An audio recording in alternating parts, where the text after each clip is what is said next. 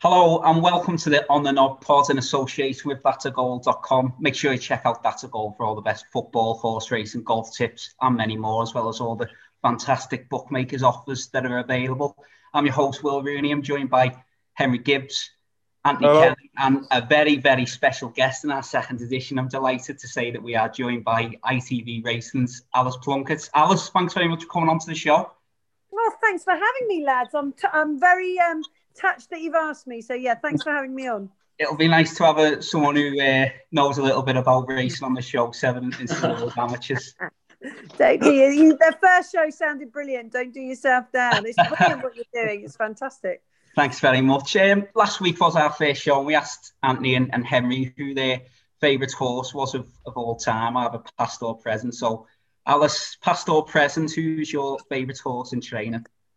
So uh, I couldn't. You asked me this before, and I've been scratching my head. And I think everybody knows who's watched Channel Four and ITV over the years that Cue Card was a big, big um, favourite of mine. Uh, he. It's a funny story actually. I was. I was out hunting down here in Dorset, and um, Colin Tizzard was out, and it was just before I was at a Cheltenham preview night coming up, and I said, "Oh, Colin, I'm struggling with you know with a good bet for the." Festival and he said oh i've got this young horse called Cue Card. It's won a bumper at Fontwell it's not like I- i've never had a good bumper horse. It'll be a massive price but you know you would you could you could do worse than to shove that in. So i shoved it in i tipped it up at this thing. Of course he won the bumper at 50 to 1 and everyone thought i was an absolute fripping genius. And um and he went on and, and of course then he he owed me nothing and i followed him blind for the rest of his career. And you couldn't have a better horse to follow blind um with with everything he achieved. So I loved Cue Card from the start. Um, one man, uh, I was a huge fan of One Man's. It came along very early in my career, and um, it had been so tough watching him be beaten in Gold Cups, and then they dropped him back to the Champion Chase trip of two miles, and he stormed home, and that was that was really brilliant. And then the great Kauto Star, you know, I, I, I was a huge fan of his. Um, I loved the way Ruby rode him. I loved the way Paul trained him. I loved the fact that he was fallible. You know, we had days when, you know, he he wasn't perfect, and then the days when he was, he was he was just mega, wasn't he? So, yeah, those would be my sort of three three picks out of jump racing's history. But wasn't Frodon blinking amazing on the on the weekend? If if ever you wanted to see that jumping was back, then uh, watching Frodon make all under Bryony uh, around Cheltenham like that was just incredible, giving two stone away to everything else. And if ever you want to feel sad about the fact that there's no crowds at Corona because of Corona, that was it. You know, I, I was standing there in the winners' enclosure, screaming my head off when he came into the winners, and, and there was deathly silence, obviously, and the place would have been blown, the roof would have been blown off if if it had been a normal meeting. Alice, you touched on Cue Card there. I mean, did you did you think it would be able to bounce back the way it did? Because that's a, a little bit of its career when you just thought, is it ever going to be able to hit the heights? And lo and behold, it you know got back to its, its very best in the end. Don't you think that's why we love it? Because because we you know we we I mean we watched that horse for seven seasons. You know we lived his ups and we lived his downs, and that makes their comebacks. It's like when Sprinter Sacre came back and won that champion chase. None of us believed he could do that, did we? None of us believed he'd come back and win that Schlur chase it, and and these old jumpers when they you know when they have a bit of an injury or like with Cue Card he, st- he started displacing his soft palate and you know and then he got a bit of a niggle and so he didn't run. And then and and then the trainers do such a great job to get them back. And then the horses have such big hearts that they they push through and and, and go and win again. And, and that's why we love it. So i always believed in Cue Card because he never really lost his way. He missed a couple of targets but he didn't do much much worse than that. They love to they love to um, crib him on on Channel Four, and I used to get loads of stick for being a right old sap and it's really soft. but um, yeah, I, I mean, I think them having a few lows makes us really enjoy the highs even more. And obviously, Alice, we've seen you on the screen for many years now. You've been part of the Channel 4 team and the ITV team.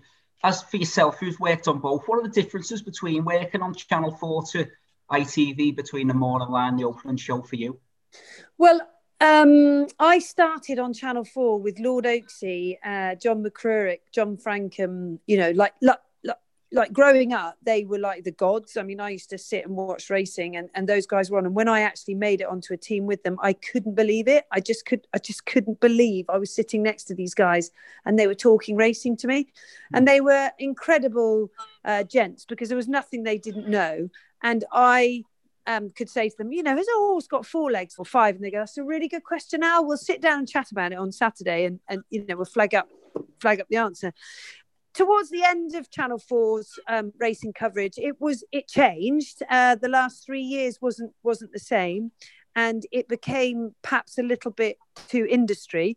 Um, I think we maybe lost our way a little bit with with um, what we're trying to what we were trying to achieve, and perhaps came a bit too like uh, the rate the dedicated racing channels. Mm. And um, I was to be honest, I was very surprised to get the call up to to join the ITV team, and and I felt I feel hugely lucky to have had that opportunity to work with them because what's amazing about working for ITV now is that with Channel 4 I worked for a production company who produced the program for the channel but with ITV I work for ITV Sport. So we've got guys in our production team who are doing the Rugby World Cup, the Football World Cup, uh, the Six Nations, and then they come across to the rugby, and they are so talented because we've got such a big um, sports um, portfolio on, on ITV that you attract the best of sports TV. So as a result, we've won a BAFTA for our racing, we've won a BAFTA for our rugby,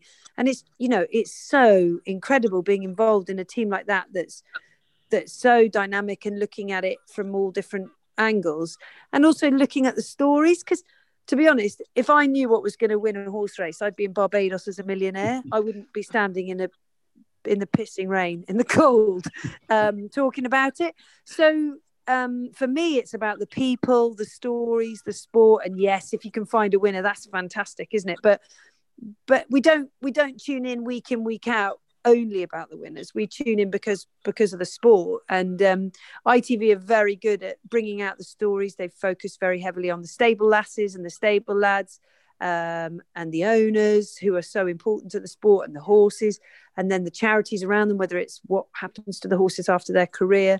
So um, I've loved that that part of it, and um, I feel we've sort of got back to to mainstream telly and bringing bringing the sport to mainstream telly, not being too industry and and too sort of navel gazing.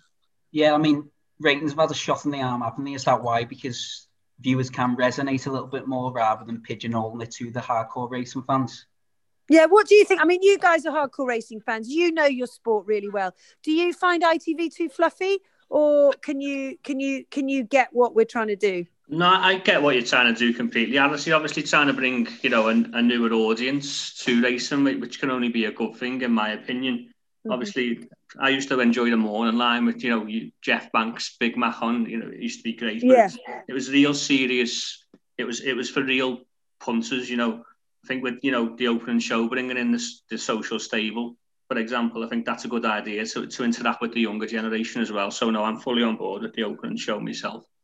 Yeah, I mean, we we love ideas. So you know, we we're happy to you know, if if if the industry have got ideas where they think, listen, this is how we can promote it. As you said, spot on. You know, we're the shop window for the sport. If you want that that sort of intricate analysis, then you've got at the races and and the racing channel or what was it called now uh, racing tv yeah. um so so you've got that available to you. But what we are trying to do i mean we had 750 odd thousand people watching on the weekend on on itv4 well that's you know that's incredible.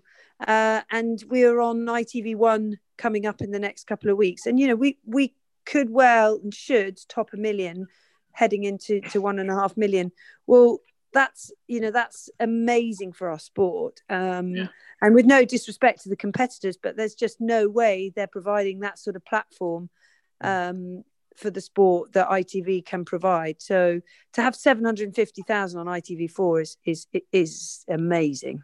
Um, and we've just got to make sure that we we make it broad enough and accessible and pull up, pull out the stuff that that interests a wide audience obviously yeah, one, one, one sorry will just a quick no. one. one one thing i love about itv is the way they build build up a race i don't think you get that on some of your main racing platforms like you're at the races you're racing uk even with no fans there, I, I feel like the way just even the racing on Saturday, the going around the parade ring, going to each each presenter for their selections. I, I think ITV have got it spot on to be honest, and I don't think there's much they need to change. I think they just need to mm. keep doing what they're doing, and and like you said, the ratings speak for themselves.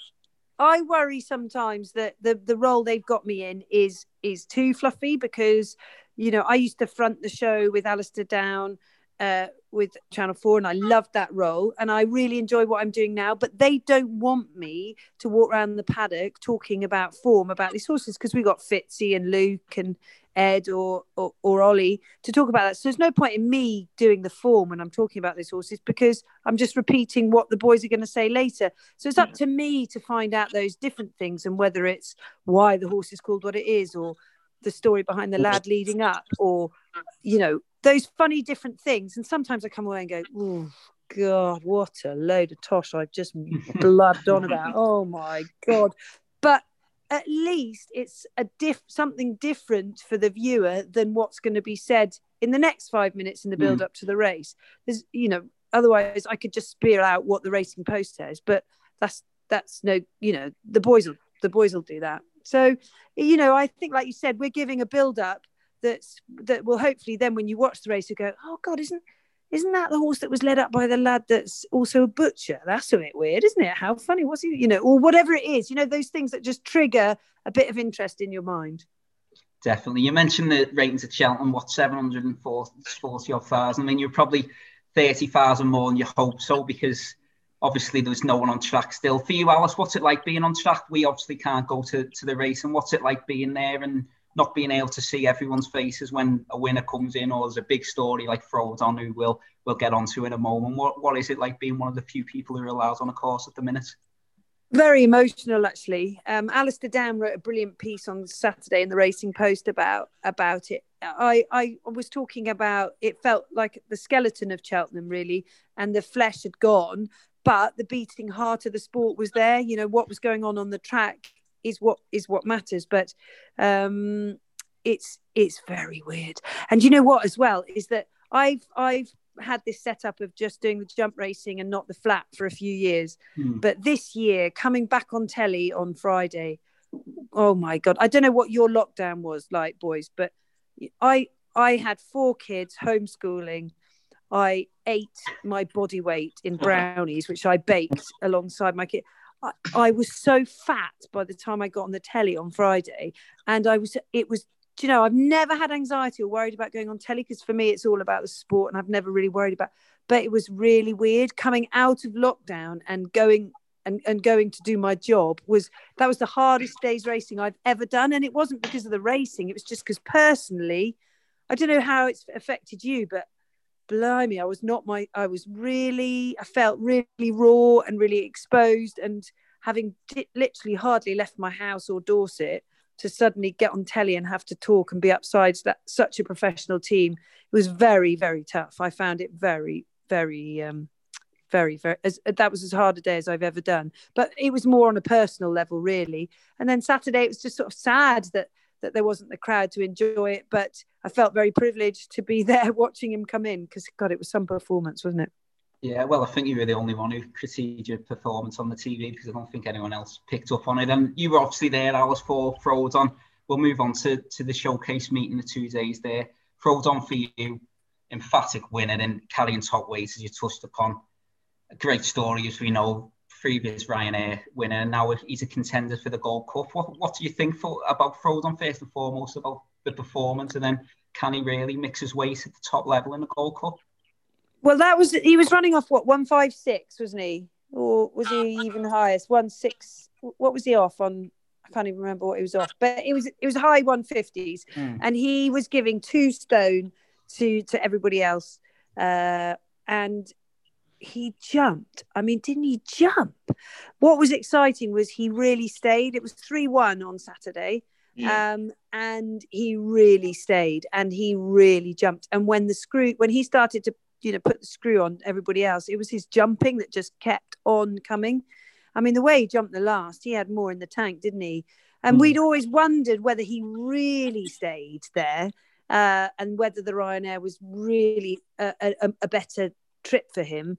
But there's no doubt, looking at him um, as he's as he's aged, you know, he's still only what seven or something ridiculous. He's he's not. He's so young. Been around and, for so long, hasn't it? Because he's come through as a as a uh, juvenile hurdler. Yes. So we feel like we know him, don't we? Because he's been mm. around so much. But that was his sixth win at, at Cheltenham. So I always think with their form around the track, he's so important. When you look at a horse like Cyrname, for example, we will never see him in a Gold Cup again now because we know he just doesn't operate around that track. But Frodon really does operate around that track. So, you know, I think he's at this early stage, if he can stay sound, oh God, you could do a lot worse, couldn't you? And and it's, I mean, that was a career best performance by him. Paul Nicholls said there is no doubt that is a career best performance by him, and that puts him right in the mix for the Gold Cup. And it literally, as Bryony got off him, Paul, I was standing next to him, and Paul just turned to him and went, "You've just given yourself a spin in the Gold Cup," and like straight off. That was the first thing he said before she said anything. He just went, "You've given yourself the chance of a spin in the Gold Cup." That was unbelievable. Oh. So, no one, Paul Nicholls. If anyone knows, if anyone knows how to win a Gold Cup or what's good enough to win a Gold Cup, it's Paul Nicholls, isn't it? And he certainly thought it was a Gold Cup performance. Only one six four. He was off as well, so you underestimated him there as well. Yes, I won six four exactly. Sorry. 20, 25 to 1 throws on for the Gold Cup the minute around about there. Al Boum Photos, the, the favourite, the two time winner. He's there to be shot at. Then we've got Santini, Nellindo, champ, lost in translation, top of the game. It's going to be another superb Gold Cup, isn't it? And who would you be looking at around this time for the Gold Cup? Um, I'd be looking, it's the obvious one, Al Boum Photo for me. Um, obviously, it's won the Gold Cup twice before. Um, the only issue Al Boum Photo seems to have at Cheltenham is every time it runs there, it hits the first fence in the back street. So, you know, if it overcomes that, again, I can't see anything else winning it, to be fair. Um, just on Alice's point, and obviously Paul Nicholls saying, you know, Bryony, he's got a spin in the Gold Cup there. 100% agree with that. I'm just wondering what Alice thinks if would would Frodon get it all its own way in front in a Gold Cup in in March next year? I don't think it necessarily would. You could have the likes of Native River coming back, serving it up from the front. Uh, you could, couldn't you? But we thought that about um, Mark Bradstock's horse and Coneygree, and yeah. you know, eh, eh, he had it. I mean, you, you, you, the thing about Frodon is, I don't think he necessarily needs to be in front. He's clearly chirpier if he is, but he yeah. doesn't need to be. Um, I would say, would he would he want to take on Native River size in front? Native River's got to come back again. Um, you know he's he's had an he's had an injury. Um, he's had a leg to come back from a leg to win another Gold Cup. It's a tough ask, isn't it? Yeah. Um, but I mean, you wouldn't put anything past Native River. If anyone can do it, he can. But um, I I, look, all we can say is, listen, we're in October. It's mental to be even thinking we know. We probably won't see it. Well, we might see Al Boum Photo once if we're lucky mm. before the yeah. before the Gold Cup. So we won't be able to gauge. He's only being trained for one race, so we might see him pop up somewhere. But but yeah. Willie won't won't worry too much about that. So. Yeah.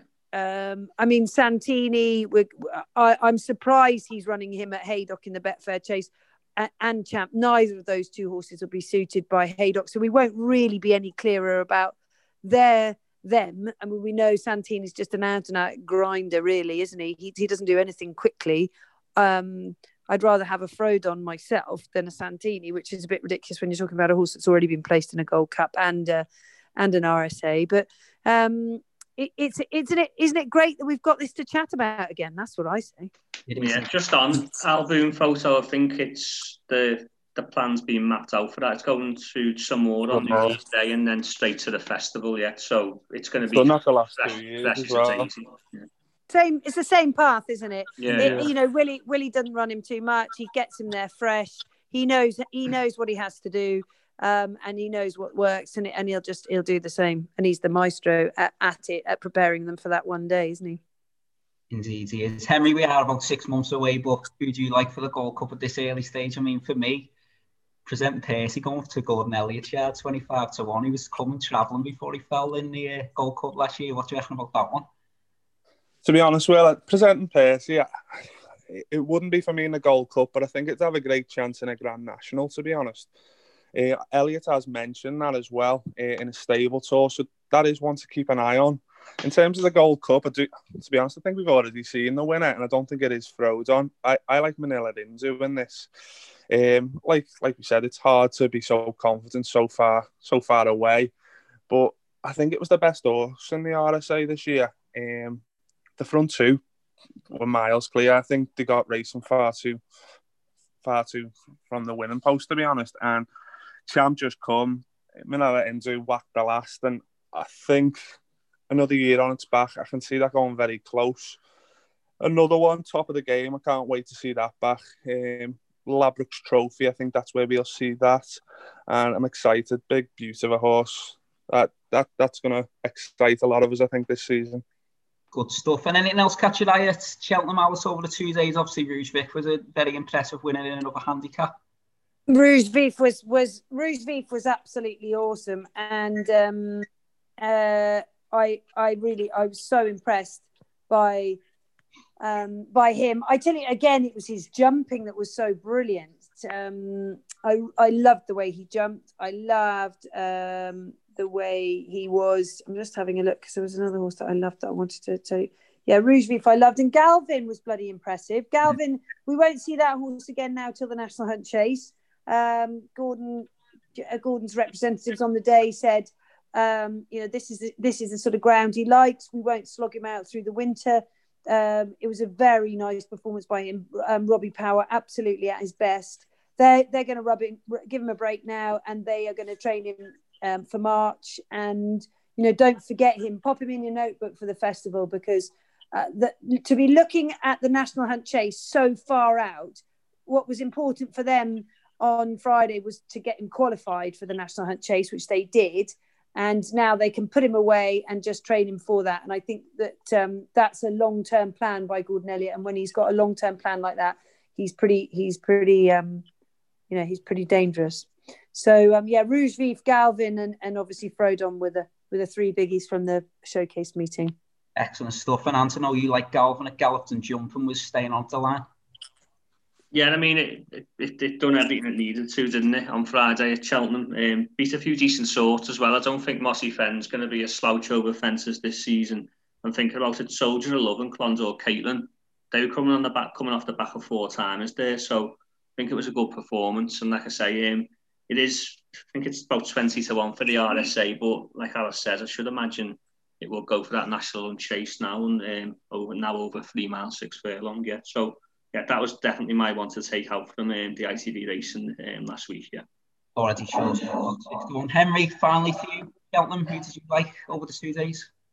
Yeah, well, apart from the obvious ones, there's two I, I put in my tracker. One was Locks Corner, Jonjo O'Neill horse. It ran in the Thames qualifier. It pulled yes. well clear of the rest behind Honest Vic. First time over three miles that day. It seemed to relish it, to be honest. I think that could well win a similar race later on in the season. Um, second one, My Drogo. It's a horse of Harry Skelton's. It was a newcomer. It ran on the final race on Saturday. It drifted out to 50 to 1. So I'm sure Connections expected it to improve for the run. It finished second that day, travelled like the best horse in the race. And there's a few former winners in behind. I think that, that horse will improve again this season. Excellent stuff, excellent stuff. You listen to the On the Nod podcast in association with that'sagoal.com. We'll move on to the weekend now. It's Wetherby's Tuesday meeting. The Charlie Hall Chase is the main feature. Another one that might give us some indications towards the Gold Cup, although it's unlikely the Cyrname's going to be there. It looks like he's going to Ascot. Vinndication is another doubt as well. Alice, early look at the race. Who will be catching your eye in the Charlie Hall? Um, well, it's interesting about Cyrname heading to Ascot. Sam Spinner's in there, obviously, um, as well. He's he's um, an out and out stayer, and he's been backed um, at this stage. Ballyoptic Nigel has an unbelievable record in the Charlie Hall, um, so you never want to overlook one of his. Um, you were saying there was some news about Vinndication, were you? No. Henry. Uh, uh, I think Vinndication. I think that Ullman and Aaron as well in terms of where to go. It's in the betting for both the big race at Ascot and the Charlie Hall. Personally, mm-hmm. I'd love to see it in this Charlie Hall. Mm-hmm. Um, I think it's going to be aimed at all the big Group Ones this season, so why not start here? I know this is a Group Two, but it's a great stepping stone for the likes of the King George and, and obviously the Gold Cup. I, I think, think, I think that um, I don't understand why Definitely Red is such a big price. I'm a huge fan of the horse, and um, he's um, he's a former winner. He finished last season on a high. Uh, Brian Ellison's horses have been good form on the flat, and um, he's six to one at the moment. Um, definitely red, and and he's a big prize. But um, you know, Slate House is twelves, and he's a he's a Grade One winner um, at Newbury. You know, last year uh, for the Tizzard team. The Tizzards have yet to really hit form.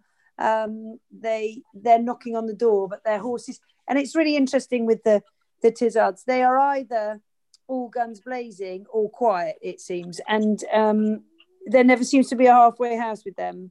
Um, and at the moment, it is a bit quiet. Black Corton's in there, and interestingly, no jockey booking yet on Black Corton.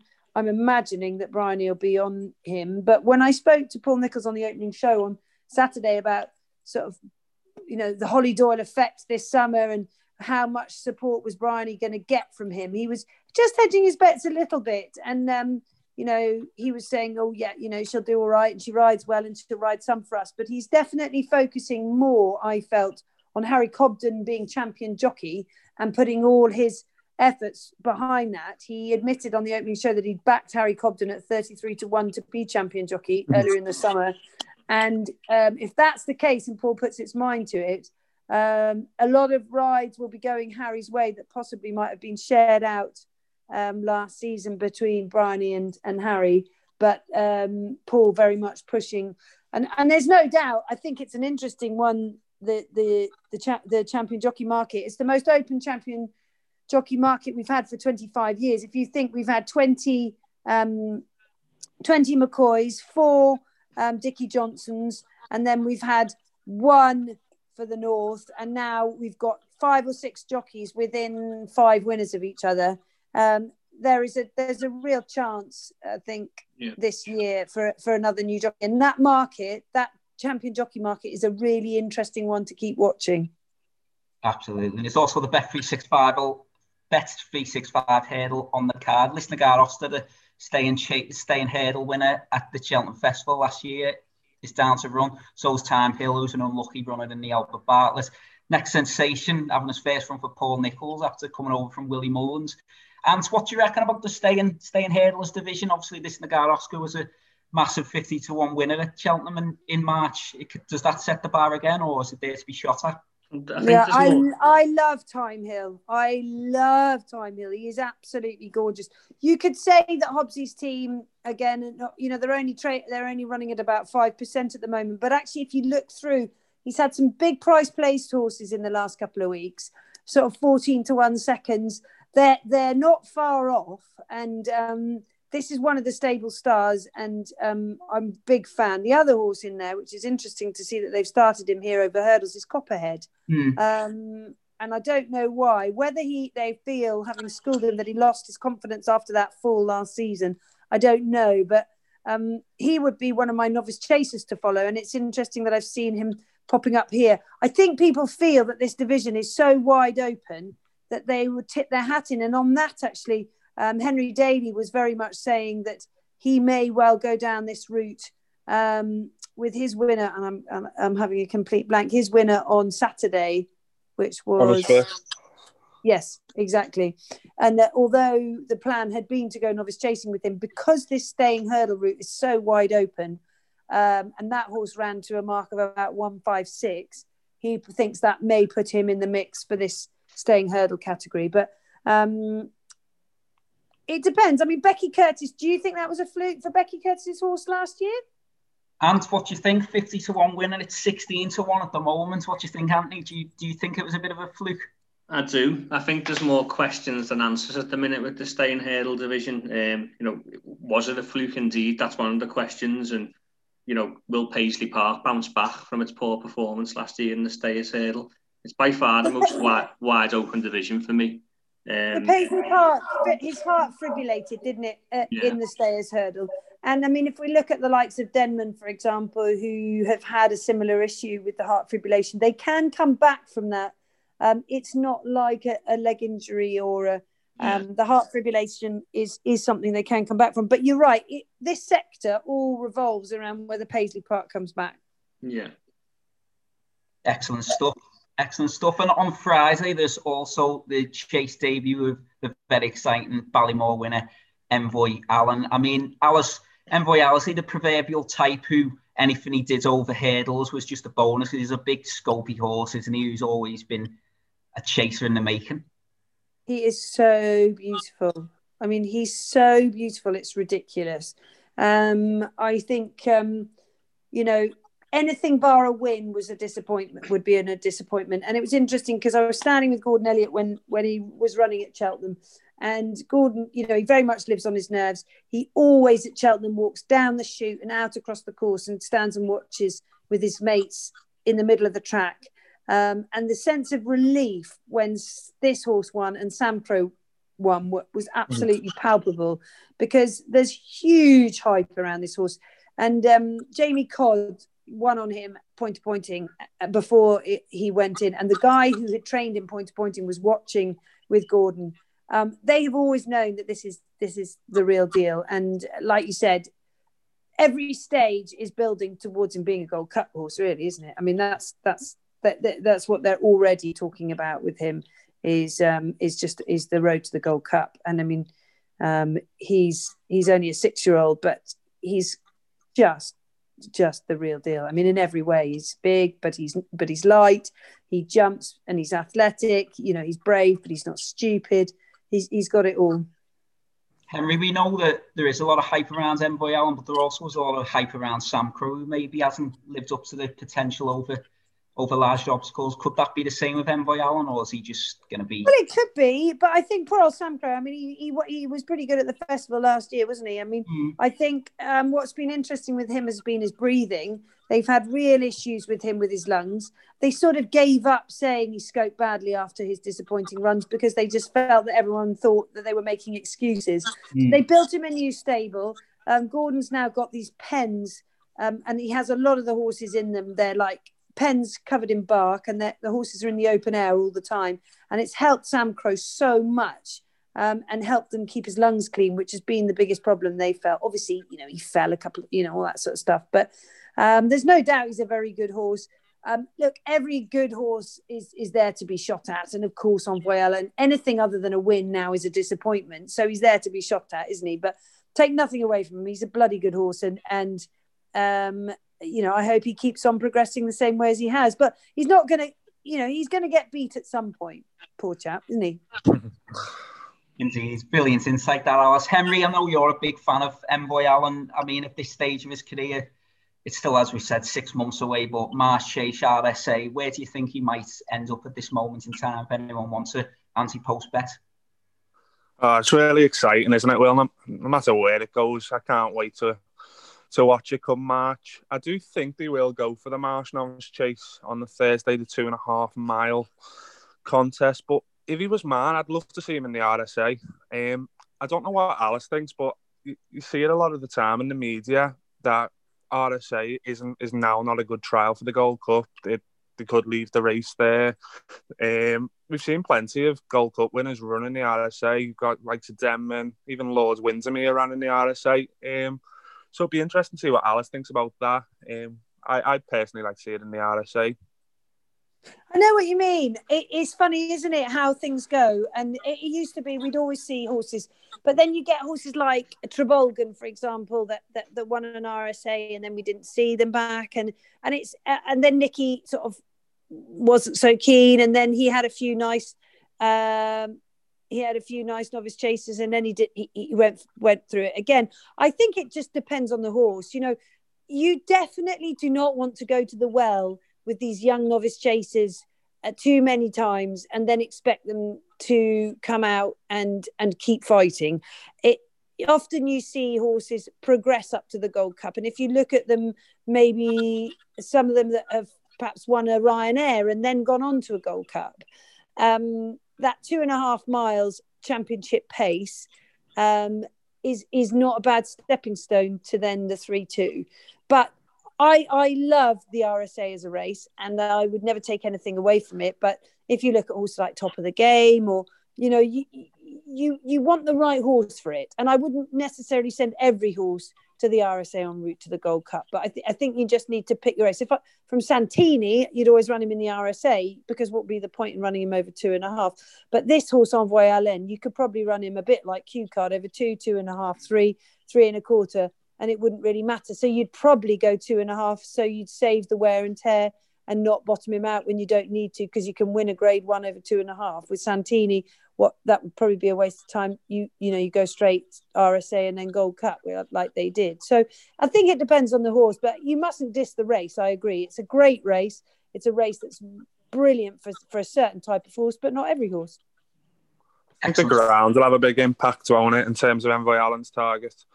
Yeah, Um, if it's exactly. soft, you can see two and a half. If it turns out good ground, I can I can see them going the RSA. But just it's exciting, isn't it? Plenty It's of- brilliant, isn't it? It's plenty of top brilliant. races to come between. then What do you think about Gordon Elliott being champion trainer this year? Then, uh, do you think that? Do you think this is the year he could do it? I think so. I think, he's had for a um, while, hasn't he? I think he's had a, couple, a few, quite a few horses moved, hasn't he, to Paul Nicholls as well, from a few owners. So that, that could impact Willie Mullins, I think, greatly this season. So yeah, I think if it's going to be Gordon Elliott's year, it's going to be this year. Yeah, I agree. I'm surprised it's- it's, not it's closer interesting. in the betting because Willie Mullins is about one to five again. I think Elliott's around seven to two last time I looked, and Well, he's that's a certainly good the bet. value, isn't he? Yeah. He's the value. I mean, I think it's interesting that, isn't it, with um, uh, your man. I'm having a blank about his name. Who's moved his horses to Jer- Mr. Jer- Denmark, was it? Jared, Jer- and Jared. Um, ah, the red colours that that uh, Marina yeah, colours. Marina Stormy Yeah. Island Stormy colours, Island. yeah, yeah. that um, Noel Fehily rode for. Um, yeah, there's there's it'll it, it'll be interesting to see. But Willie's got such a broad support. I mean, it's very interesting. He has not got all his eggs in one basket in, ter- in terms of owners. Um, obviously, Rich Ricci would be one of his big owners, but he he's not totally dependent on one person. And after Gigginstown took their horses away, he he's got a lot more, and you, and you really notice it when you look at his the profile of his winners. There's a lot of different, quite small Irish supporting owners with him. With him, um, but I think this is the year that Gordon has got has got the chance to do it. 2018, he, he had it snatched literally on the last day from him, um, and he was very interesting when he talked about that and about how he felt that um, you know he would he would enjoy it even the more now. You know, it has been so hard to get, but it, it's got to happen at some point, hasn't it? Surely, I mean, it's got to happen at some point. Seven to two seems like a good price to me. Just, you mentioned Willie Mullins, he has all these small owners. Do you think that COVID could affect that, that maybe owners are going to have to pull out because they're not going to be able to afford it maybe? And you've got Elliott with the likes of Gigginstown who, who can afford it. You think that could swing things? Yeah, I mean, well, you look at, I mean, if you look at even um, even some of the big boys are cutting back, aren't they? And um, I mean, Gigginstown, you know, his money's Ryanair. Well, Ryanair cannot be cannot be doing very well at the moment, can it? With a wa- No. whatever, uh, so that's not going to be a bottomless pit.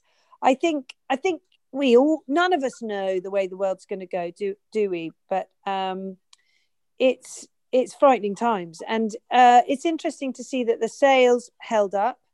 Um, certainly, the flat yearling sales very much held up, but once again, it's probably three or four main players um, in that market that meant it looks still looks strong.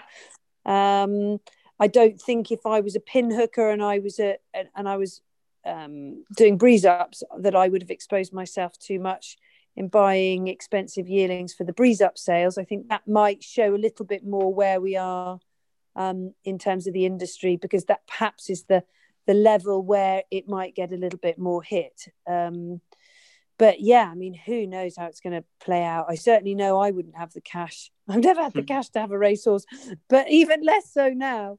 Um, so I think everybody's feeling the pinch, and it's weird times, isn't it? It's very weird times. Yeah, so hopefully a couple of these tips will uh, give us the funds to maybe invest invest into a syndicate or something. We'll move on the final part of the On the Nod podcast in association with that'sagoal.com. We're going to give listeners one novice hurdler and one novice chaser to follow for the season from each of you. Alice, we'll start with you first. Novice hurdler and novice chaser to get in the notebook. So my novice hurdler is McFabulous. Um, I I actually had to do something like this for somebody else, and I, I was having a long chat with Paul Nicholls, and I said, "Oh, you know, what what do you think?" And he said, "I'd watched this horse win the other day, and I, and I said to him, "How good is it?" And he said, "I really think this is this is very nice." Um, and um, so fabulous for me in the novice hurdlers. And a novice chaser. And the novice chasers Copperhead. Um, I loved what he did last year under Jonjo O'Neill Jr. Um, he was brilliant at Ascot. Um, he yes, he fell, but at, at, the back end, but you know you can give him that one. On in the main, he was a very very good jumper. Like we've said, it's interesting that he's popped up in a staying hurdle um, this weekend mm. at Wetherby. but that just may be a good place to get him started and get his confidence going. But I think he looks like another one from the school of staying chasers at, at Tizzards. He seems to be very good at training them. He says jokingly that he trains them to be slow, but um, he trains them. He trains these staying chasers very, very well. They suit his system, and uh, and and so I'm excited about him. McFabulous and Copperhead for Alice Plunkett. And we'll move on to you, a novice hurdler and a novice chaser for the season to follow.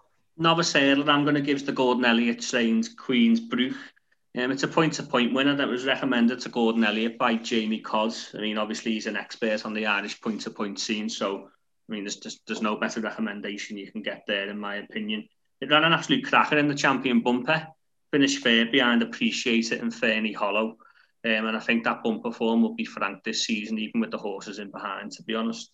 Um, it's been out this season. It ran a Fairyhouse, showed a good winning attitude. Um, is an open company against the Geldings as well. It's more than holding its own. And Gordon Elliott has been quoted as saying the horse will, you know, it, it will manage in, in open company and compete. So, um, yeah, it's a really promising prospect for me. Just um, it is entered on Friday as well at Down Royal. So obviously Gordon Elliott's hoping to get plenty of experience into it um, and a few runs under the belt before um, its targets later in the season, which will be the Mares Novice Hurdle. And I'm on anti-post for that at 12 to 1.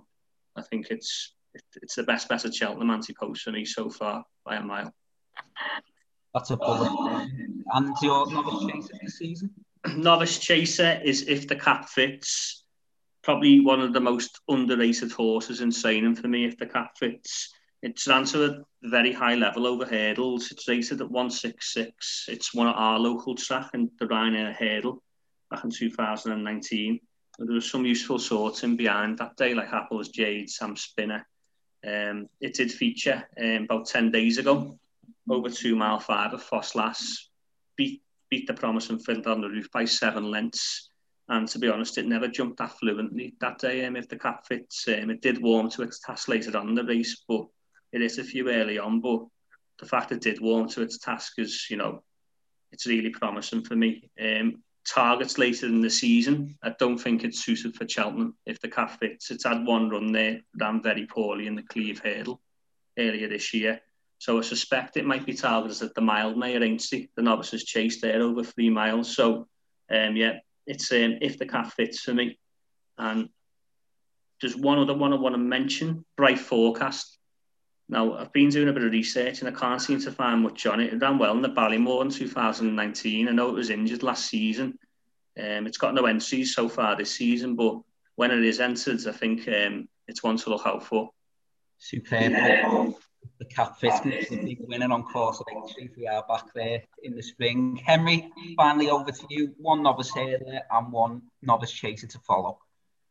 Yeah, I'll go for a horse called Farouk D'Alene for my novice hurdler to follow this season. It's a Gordon Elliott trained Gigginstown horse.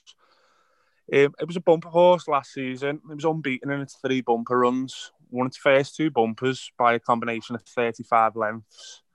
It then went to Naas in what was a very good bumper race where it'd be Fire Attack and Statler, um, a horse of Joseph O'Brien's and a horse of Willie Mullins. I think them two are going to do well as well this season, but but Farouk D'Alene, it kept on well for pressure that day. It was it was very gutsy. Showed a willing attitude. It looked beat at one point. I thought it was a good move that it, that Elliott decided to skip Cheltenham after that hard race, and it's going to step up and trip this season. I like it for the Ballymore. It's another one that's supposed to be making its debut at Down Royal on Friday, so so keep an eye out for that one. And your novice chaser, Henry?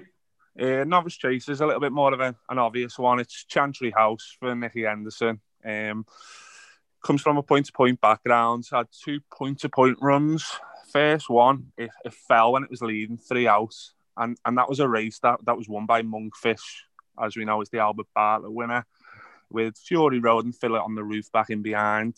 Uh, then went on to win a second point-to-point run before obviously going to Nicky's. It won its bumper by four lengths, beating solid yardstick and Edwardstone of the Alan King team.